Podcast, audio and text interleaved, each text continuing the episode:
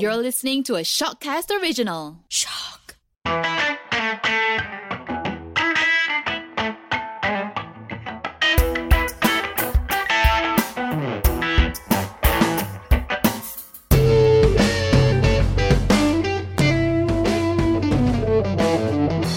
Welcome back to the Quarter Life Crisis. My name is Daryl. I'm Soraya. On this particular episode, uh, we're going to do things a little bit differently. Uh, Mm-hmm. So, this time around, um, the topic in which we're talking about is love, career, money, and purpose. That's right. And the reason why we're talking about this is because we asked you for your questions. And thank you so much for your questions. Yeah, actually, to be really honest, I didn't expect that many responses. but yeah, thank you so much. We've got a lot of input. I think they were so, so varied while they also revolved very much around the things that we're grappling with, right? Yeah, and um, most of these questions, it reaches a point when we're thinking about content to put up on on this podcast, and then it's like, hmm, feels like we've already covered all the crises in our lives, and then you come up and see, oh, okay, we, we've got a lot more crises to cover. So many more. Everyone's going through a crisis of their own. so I guess we should get right into them. So I think we're going to kick it off with a fun, light-hearted Okay. question. This question is I find myself having very little patience for things in general when I hit 30. Am I the only one? My answer is no. No, you are not. Only one with anger issues. I think half of, more than half of us have anger issues. and it gets worse when you get older. Well, I think I can relate. I always say my biggest weakness is patience. I'm most impatient on the road. If there was a microphone in my car every time I drive on the road, yeah, your ears would pop. lah. well, that's an example. I generally don't like waiting. I consider myself a person who is very particular about time. And if I find people who are, are late, it really pisses me off. Uh, I'm not saying that I'm always early. yeah, but yeah, yeah, yeah. So I have massive issues with patience as well. But I don't know in what sense patience. What do you think she think- meant by that? I think, you know how they say like your tolerance or your threshold for crap?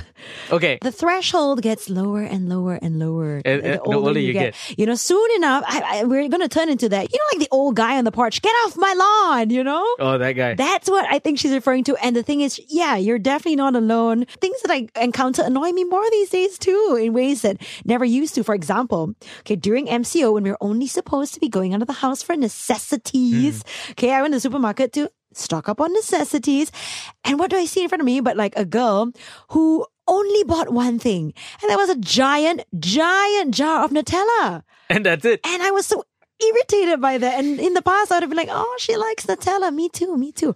But no, I was just like, what is wrong with you? You're only supposed to go out for necessities. How can Nutella be that much of a necessity? I don't know. I told my dad, and he was like, well, maybe it's a necessity to her. And I'm like, how are you seeing it this way? I can't. Ugh, I was so irritated. Yeah. Uh, I'm going to share with you an example of, you know, going out only when necessary uh, and stuff like that. So, over the past few days, the swimming pool in my apartment opened back, right?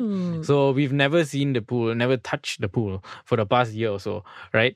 And then when it opened up, everyone went to the pools. And I've been trying to get to the pool because they only limit the number of people. So it's like a 25 meter pool, only four people in the pool at a time. And then for the first few days, I've been trying to get to the pool. There were so many kids, you know. the first time you see a bunch of kids swimming, okay lah, understandable lah. Huh? You so long never enter the pool. Second day you go, the same bunch of kids.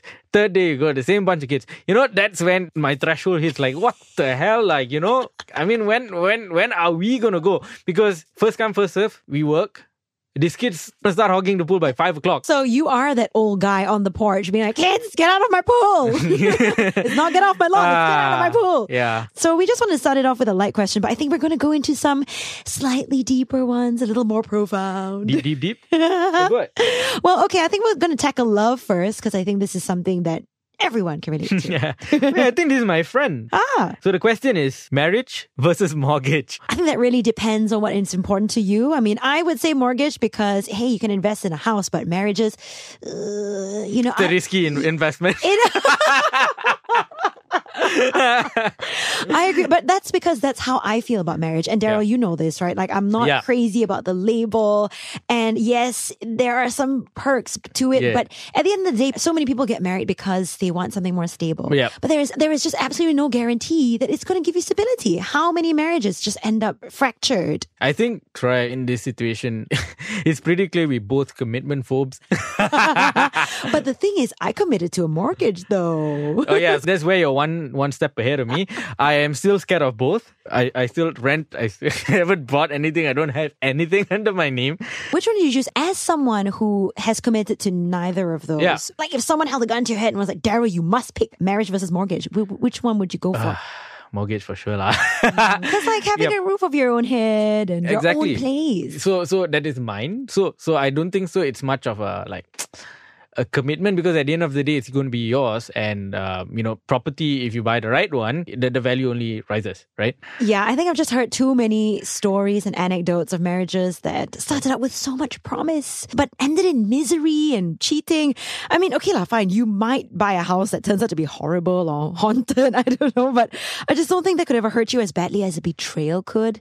Or, you know, the feeling of letting your kids down because you and your spouse just couldn't make it work. Yeah, my two cents. Okay, Uh, let's go to the next one. Yeah. Yeah. Um. oh, Yeah, I think this one is from a colleague of mine. Are you going back to the one who loves you? Or are you gonna stay with the one you love? Hmm. So you have to kind of unpack this one a little bit. So are you, do you stick with the one who maybe loves you a little bit more than you love them? And you know they love you wholeheartedly and unconditionally. And maybe you're not 100% sold on them, but you know, they love you so much. So they, they, they would probably look after you really well.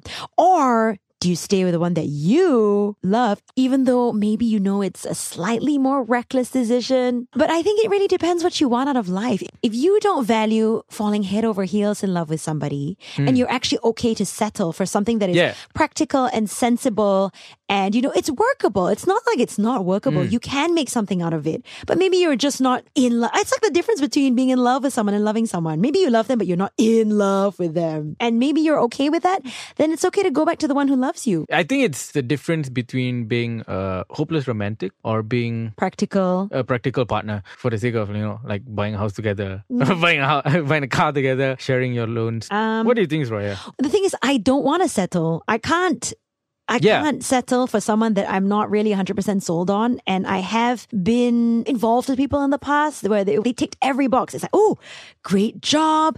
And ooh, career progression for him. Wow, he's going. you don't somewhere. feel it. Yeah, and like he was, um, he was like moving into wow pavilion residences in KL. Wow, so nice. Wow, and like he really was very Jackpot. solid, stable. Jackpot. One would think, right? One would think, but I remember I just would hang out with him and I was like, I was like kind of forcing myself to. Yeah. And I was almost convincing, talking myself into, yes, okay, yep, this, this guy is a good person to be with. I wasn't Yeah. excited to hang out with him. I remember he was trying to like, oh my God, this is so embarrassing. He was like playing Calvin Harris and trying to dance in his living room to Calvin Harris with me. And I was just like, ah, yeah, yeah. Wow, Soraya yeah. dancing. I mean, it, dancing okay, but dancing with him, oh, cringe. So I got out of there and I got out of that situation. So Yeah. I would always choose the, the person that I love as opposed to the person who is maybe a little more stable, but not so exciting. All right. So that's love out of the way. We move on to our questions that we received about careers. There's this question changing jobs in a pandemic while trying to recover from depression, anxiety, disorder.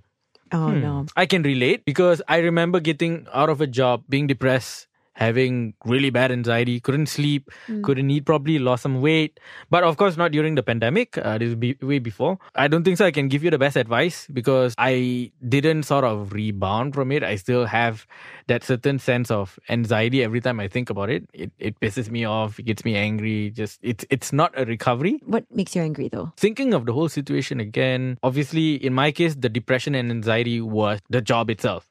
So it's not that I'm completely over it. Uh, every time I think about it, it it is. Oh, uh, it still comes back to haunt you. I wouldn't say it's traumatic. I, I- it wouldn't ru- ruin my day, but like, ugh. When you think about it, it still brings back these negative feelings. yes, yes, and it sort of like makes me feel like I could have done something better within that time. Mm, you know, I could have gotten different experiences or things like that. But no, no. But now back to the question of of having depression and anxiety.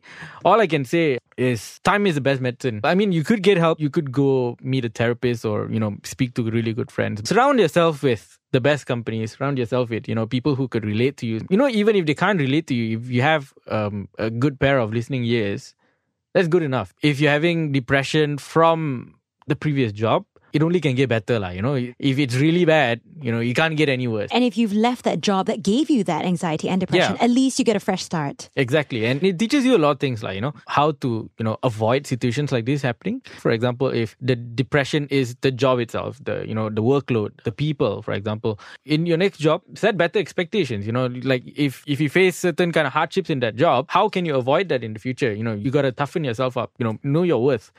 And, you know, if it's a job that, you know, was too much for you to handle, for example, in your next job, learn how to better manage your time. I want to look at it another way and from a different angle. Um, let's say it wasn't his old job that triggered the depression, but it so happens he's currently battling depression while he's in the midst of changing jobs. The problem when you change jobs in a pandemic is that you're hit by this double whammy of trying to get accustomed to your new workload. Yeah. But a lot of people are also still working from home. So you might change jobs and be stuck working from home. So you're isolated. You don't have your colleagues to really show you the ropes as maybe in detail as they mm. would if you were all in the same workplace, Yeah. right? Uh, because one of my friends changed jobs during the pandemic and she was just all alone for the first few weeks and she felt really lost and very isolated. So if that's his concern, if that is the concern, then I think expectations are absolutely what we should think about. Because before you go into it, Yeah. manage your own expectations Yeah. and tell yourself that, you know, things are going to be a little tricky for now because Yeah, right. I don't have the guidance of everyone around me. But it's going to be like this for a while. It's not going to be like this forever. Our next question Is it too late to make a 180 degree change in your career path when you're in your 30s? Absolutely not. I think it's fine. I, I can't say for, for sure because like, you know, I, I'm not 30 yet. Jeez, Daryl. Way to make me feel old. to me a change of career it's regardless right? It should it's it all boils down to what you're really interested in. It all boils down to your happiness. It all boils down to you know what your goals are right? Ideally in this situation if i'm in my 30s and i find an industry in which i feel i'm better fit for why the hell not? Mm-hmm. You know? I mean, everyone says that, you know, learning is a lifelong journey. Yeah. right. So I think that it's really never too late to pick up new skills.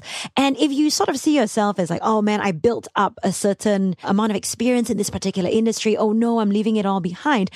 Yes, that may be so, but you're gaining skills in another different industry, Correct. In, in a completely different field. And I think that experience will be valuable no matter what. I mean, I mean, mm. I don't know, like, I don't think you're leaving a corporate job to be a dishwasher. Like, I don't, yeah I mean, and if you even if, if that was fulfilling to you, go ahead. Hey, washing dishes are there are techniques that you can learn one, you know. Did you I'm see the just karate kidding. kid? but anyway, speaking of which, it actually reminded me of this advice which I've gotten from a close friend of ours, Mr. Shankar Santaram. Ooh, You know- shout out to Shankar.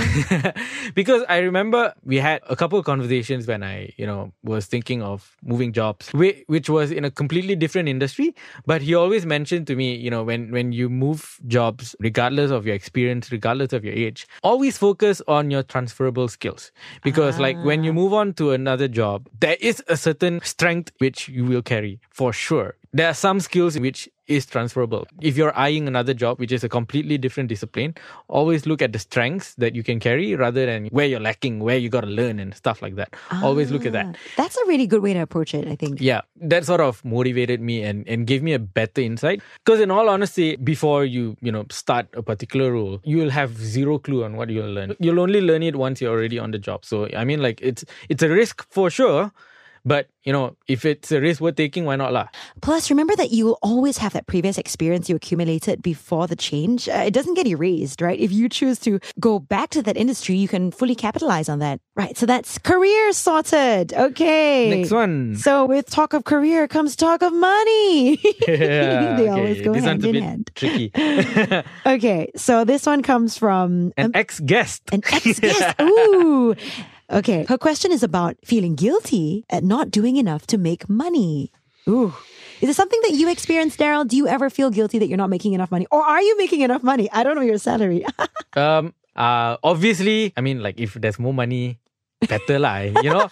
but to be really honest, I've never really felt this. Of course, I've had peers who are earning way more, probably even twice as much as me. But there's always a way in which you're more content. Be it your job satisfaction, be it, you know, Work life balance. work life balance, be it your friends that you have. There's always a way in which you're you're having an upper hand. Always look at um, you know, where you're doing better. Sometimes having a friend who's earning more money than you doesn't mean that he's doing way better than you, you know? He may earn X amount of money, but he's probably not having the time of his life. You know, that, that's what I'm saying. Don't beat yourself too hard. Just And- enjoy the process. Yeah, and maybe don't compare yourself. I mean, to follow one of our previous episodes, Hmm. don't compare yourself too much to how much your other peers are earning because that is going to intensify those feelings of guilt. Yeah, yeah. Yeah. So, I mean, maybe if it helps, don't discuss salary with your friends. But it also depends on your personality, right? Because I find I'm like you. I don't really covet the salaries Yeah, of yeah. others. For me, I earn enough. I'm happy. I'm not chasing a higher salary all the time because I think we chase job satisfaction Hmm. Yeah. and we chase, um, you know, things that really fulfill us and Hmm. really feed our souls. Oh my gosh. I'm sorry. I went all eat, pray, love there, but you know what I mean? As long as it Yeah. nourishes some part of you, I think Yeah. but you know what? If you are feeling guilty at not making more money and you want to, I think there are lots of avenues, right? Yeah. There are things you could do like freelancing or investments, side gigs. I guess think about your talents and how you can monetize them. So our next question is also about money and career. I guess the two are tied in in this question, which is how to earn money while not hating your job, which I presume means how do you earn money doing a job that you love? Well, so in this question, I'm assuming that she's doing what she likes, but not earning As much as, much as she would like. Ah, that's that's what we're both assuming here. so I think my comment on this question would be if you're doing what you really like and you know naturally you will probably do it well lah, right people will recognize your hard work and you know literally there's only good that can come from it i mean like you, you're doing a decent job people like your work there's only good that can come from it you know i mean like if people can't see your worth then probably it's best to move somewhere else where you'll enjoy better I actually think this ties in with our previous question about um, feeling guilty at not making enough money. Right, right. It's like you said, you know, there's a trade off sometimes, and sometimes you get benefits from something that really uh, have nothing to do with Yeah. money. And for me, I think, speaking from my own experience, I was in a program that was a management associate program. So you have to rotate around the company, right? And I remember being in finance, and the people were sweet, really sweet, but I just didn't love the work. And I know that if I had stayed on, maybe if I had stuck to that department and really given it my all and risen, you know, risen to the top, I would probably be earning way more than what I'm earning right now. but I would have been miserable. Mm. So it is sometimes, sometimes there is a trade off. Like I took a route that was different that, that gives me things that, that are not really tied to Yeah. how much I earn. Yeah, I mean, like if Soraya became a you know really good financier, we wouldn't have you know Soraya the light uh like DJ. you probably wouldn't have this podcast right now. So yeah. you know, I think like at the end of the day, my opinion on this is like you know if the moment we start feeling insecure about our income, our salary, I mean like unless it's detrimental to your living conditions or anything like that. I mean like if if it's not to that extent, if it's just a matter of you know you feeling that you want to earn more. I think people will reach a point where, you know, how much they get, they'll always feel like they deserve more. You know, you may earn probably an extra K, for example, in the following year, and you'll still probably feel like, "Hmm, maybe I deserve more. Maybe I should be working harder for more. I mean, like that, that, that feeling of Wanting more. wanting wanting more, to earn more. insecure, you know, it will still be there. Because I think the bulk of the problem is not how much you're earning. The bulk of the problem is your want for more. That feeling will probably never get away. I do think it is good to chase progress and to push ourselves, yes, but I think the drive to earn more should be balanced out with other considerations. You know, am I sacrificing too much in my pursuit to have more? Am I forcing myself to do something that is soul crushing or just makes me question my integrity just to have more, you know? Our last and final question from one of our listeners. This is the last part of the podcast uh, where we're gonna, you know, categorize this as looking for purpose. Yeah, our listener says, 25 year old male. I don't know what my purpose is and where I fit in this world. When I first got this question, Hmm. I was like, okay, this is this is a tough one because I think we're all trying to figure that out. Right. For some, they know very quickly and they are fortunate to Right. develop that purpose and that driving force at a very early age. Hmm. And then there's some of us who kind of like, you know, meander around wondering what is the, what, what is going to push me forward in this life. I link purpose with passion very much. Right. Uh, maybe because of the job that I do and because for me it's very intertwined. But you know, at the same time, like not everyone eh, is privileged enough to have Correct. purpose and passion. Some people are just, you know, in a job, for example, where they really just need to. You don't put- have a choice. You don't have a choice. You have to put food on the table, and that's just the way it is, right? It's hard to think about saving the world when you need to save your family. Right. My my advice would be don't beat yourself up too much. Yeah. Mm. If you haven't found it yet. But also, here's another thought that I had. You know, maybe purpose, it uh, doesn't have to be like an active action. Do you know what I mean? Yeah, yeah. It doesn't always have to be like, all right, I'm going to run five marathons this year and I'm going to improve on my speed and all that. I mean, that's actually really good. That, that's great if you have that. But maybe it doesn't have to be something so tangible like that. Maybe it can also be, you know, when they say my purpose is to be the best version of myself through all these different things, but maybe it doesn't have to be that. Hmm. Maybe it can also be being the best version of yourself in the sense that are you a good person? Are Right. you a really good person to the people you love? Are you trying to be good to yourself? Yeah. I think even that is a form of purpose. And I think maybe we need to sort of widen the definitions of what purpose Right. is. So sometimes maybe purpose isn't something very big and very ambiguous. Sometimes, you know, the smallest purpose, like, you know, being a good person, for example, or being a good employee for your company or something like that. So I think small purposes like this, sometimes it paves the way to a, a bigger purpose. So I think sometimes focusing too much on a really big, very ambiguous purpose sometimes can be very detrimental as well. So I think, you know, it's important sometimes to look at smaller things in life. Mhm. And sort of look at these small wins and pat yourself on the back for that and say, uh, that is something to still be proud of. Yeah. But I do understand where this listener is coming from because I think society tends to actually really valorize these huge, ambitious, lofty purposes. Right. But like going back to what I said, it's not something that everyone can immediately find naturally straight the thing, away. yeah. Or some people do not have the privilege Yeah. to sort of interrogate who they are and discover that purpose for themselves. And it actually reminds me of my college days. So when I was in college, I was part of this organization called AIESEC, right? So it's a leadership organization that promotes student exchanges abroad and stuff like that. So when we just joined, there's a lot of emphasis for us to have better self-awareness, to understand what we ah. want to do in the future. So not about, you know, having ambitions that I want to be an engineer, I want to be a, a good doctor in the future. It's more about the deeper side of things. You know, hmm. I want to contribute towards society in, in this sense. I want to help people in this end because, you know, for example, I, I can relate to their pain. right? So it's, it's more social purpose. Back then, having exposed to people like this who are so passionate on, on, you know, whatever you may be, me coming from an environment where I was not too exposed to this kind of thing. So it was very difficult for me to find a particular purpose that I, you know, Mm, like a social cause a social cause, for example, support. that I that I really felt for. Yeah, there there was a certain sense of awareness, but I still didn't like you know feel it, feel it. But at the end of the day, what I realized is that sometimes you will find your purpose when you stop forcing yourself to have certain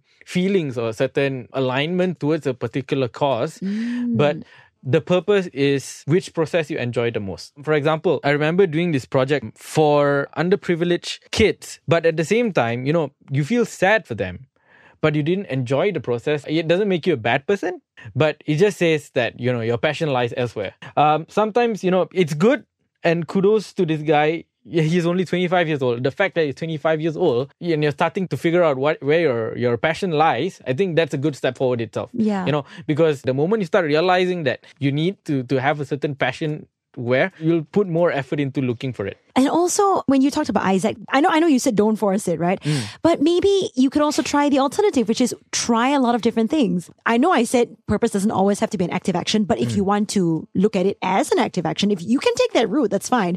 So then maybe put yourself out there, try different things, try volunteering for all kinds of different organizations. You know, if one cause doesn't excite you, maybe there will be another one that will, right? If you're knocking on one door and you're like, yeah, still not opening, ah. Well, maybe another, Another one, door another open, door, yeah. but you got to find that door first. Eventually, I think you will come across that door that you knock and opens. You're like, hey, I'm in the room. Talking about all of this actually reminded me of a script that I was working on this week for a video, right? So it was meant to be a little bit philosophical. So I'm not that guy, that kind of guy, you know. I, I'm not poetic, I'm not philosophical, but I, I end up, ha- you know, having to do the script. And I remember researching quotes, researching philosophical papers and stuff just to slowly understand what it means. And I came across this quote. I don't mean to be cheesy, lah, right? Okay. So it says, finding meaning in things is not to do things differently but it's about seeing things in familiar ways, looking at unfamiliar things in a more familiar way, mm. looking at